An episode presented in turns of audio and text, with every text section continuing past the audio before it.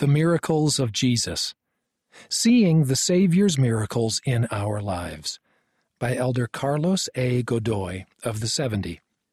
Four Lessons from the Savior's Healing of the Blind. There are times in our lives when we hope and pray for miracles. It could be for a loved one or for our own benefit. Our hope is to have our supplication answered, the broken situation fixed, the bitter soul softened, and the Lord of miracles giving the resolution we desire. When the result is not what we expected or in the timetable we prayed for, we usually wonder why.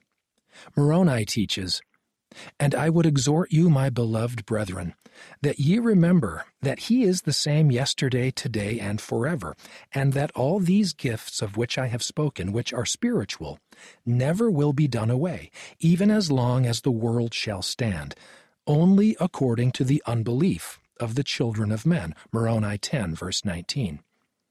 Are those gifts and miracles recorded in the Scriptures still available in our day? How can we qualify for those blessings? Is the Savior aware of what's going on in our lives and willing to rescue us from our challenges? I'd like to use the Savior's miracle of restoring sight to the blind as the base to answer these questions. What can we learn about the Savior's mission from his miracles? To understand a miracle's impact on us and in our lives, let's start by defining what a miracle is. Miracles were intended to be a proof to the Jews that Jesus was the Christ. Many of them were also symbolic, teaching divine truths. Miracles were and are a response to faith and its best encouragement. They were never wrought without prayer, felt need, and faith. Elder Ronald A. Rasband of the Quorum of the Twelve Apostles simply and beautifully said, quote, Miracles are divine acts, manifestations and expressions of God's limitless power, and an affirmation that He is the same yesterday, today, and forever. Miracles are extensions of God's eternal plan. Miracles are a lifeline from heaven to earth. End quote.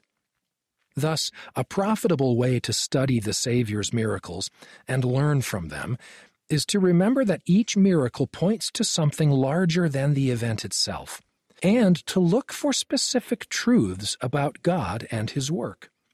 Let's discuss some of the truths we can learn from the Savior's miracles of restoring sight to the blind. They can be divided into four lessons as follows. First, restoring sight was a sign of the Messiah. Ancient prophets who testified of the coming of the Messiah spoke of the miracles he would perform, including giving sight to the blind. To King Benjamin, a holy angel said that the Savior would go forth amongst men, working mighty miracles, such as healing the sick, raising the dead, causing the lame to walk, the blind to receive their sight. From Mosiah 3. Thus, the miracles of restoring sight to the blind confirm those prophecies about the Savior's coming and his ministering to the children of God. Second, Jesus is the light of the world.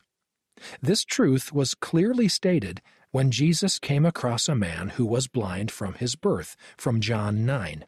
When the disciples asked if the man had been born blind due to sin, Jesus said no, but that the works of God should be made manifest in him, from verse 3.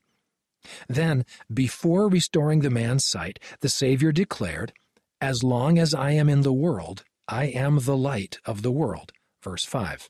Elder Bruce R. McConkie, 1915 to 1985, of the Quorum of the Twelve Apostles, explained, quote, Before opening the eyes of the blind physically, Jesus reminded his hearers of his previous announcement, I am the light of the world, as though to teach Whenever you remember that I opened the blind eyes physically, remember also that I came to bring light to eyes spiritually.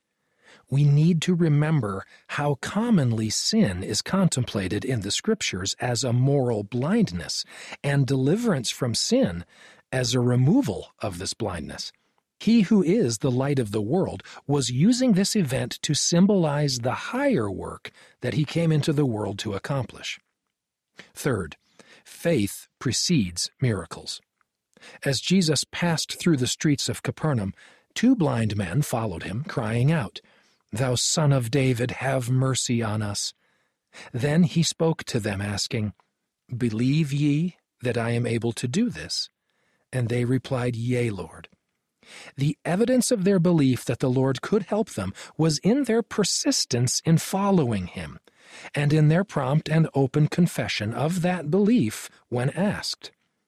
The Savior touched their eyes, saying, According to your faith, be it unto you. The effect was immediate. Their eyes were opened. Elder McConkie observed, quote, Frequently in opening the eyes of the blind, Jesus, as here, coupled his spoken command with some physical act. On this and other occasions, he touched the sightless eyes. Why did the Savior do that? None of these unusual acts are essential to the exercise of healing power, explained Elder McConkie, but we know that faith precedes miracles, and so the Master's apparent purpose was to strengthen the faith of the blind or deaf person. Fourth, miracles sometimes come line upon line. In Bethsaida, the people brought a blind man to Jesus. After leading the man out of the town, Jesus spit on his eyes and put his hands upon him. The man's sight was only partially restored at this point, and so the Savior put his hands again upon his eyes, bringing about a full restoration. From Mark 8. Elder McConkie pointed out truths we can learn from this event.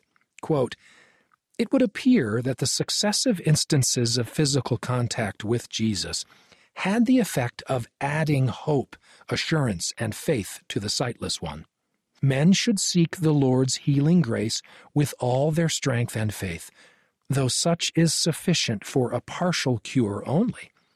They may then gain the added assurance and faith to be made whole and well every whit.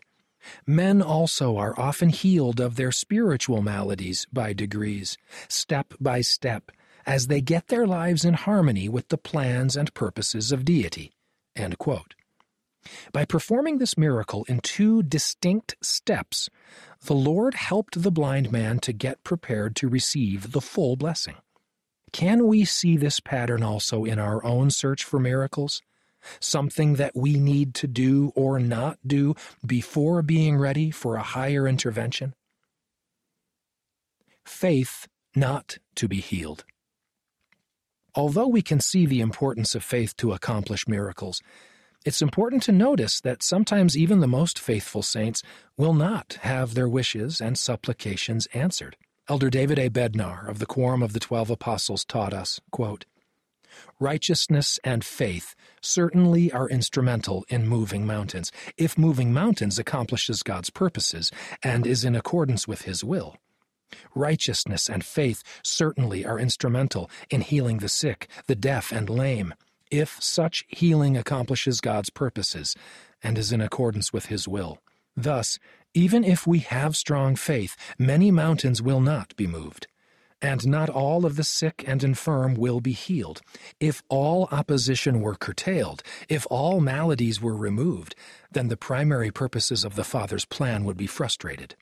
Many of the lessons we are to learn in mortality can be received only through the things we experience and sometimes suffer. And God expects and trusts us to face temporary mortal adversity with His help so we can learn what we need to learn and ultimately become what we are to become in eternity. I want to add my testimony to the testimonies of prophets, ancient and modern. Miracles are still happening in our midst. The Savior Jesus Christ is the source of all power, light, and relief. I testify that through our faith in Him, we can be healed, and in case we are not healed, we may still find peace through the Prince of Peace, the light of the world, and the healer of healers. Read by Scott Christopher.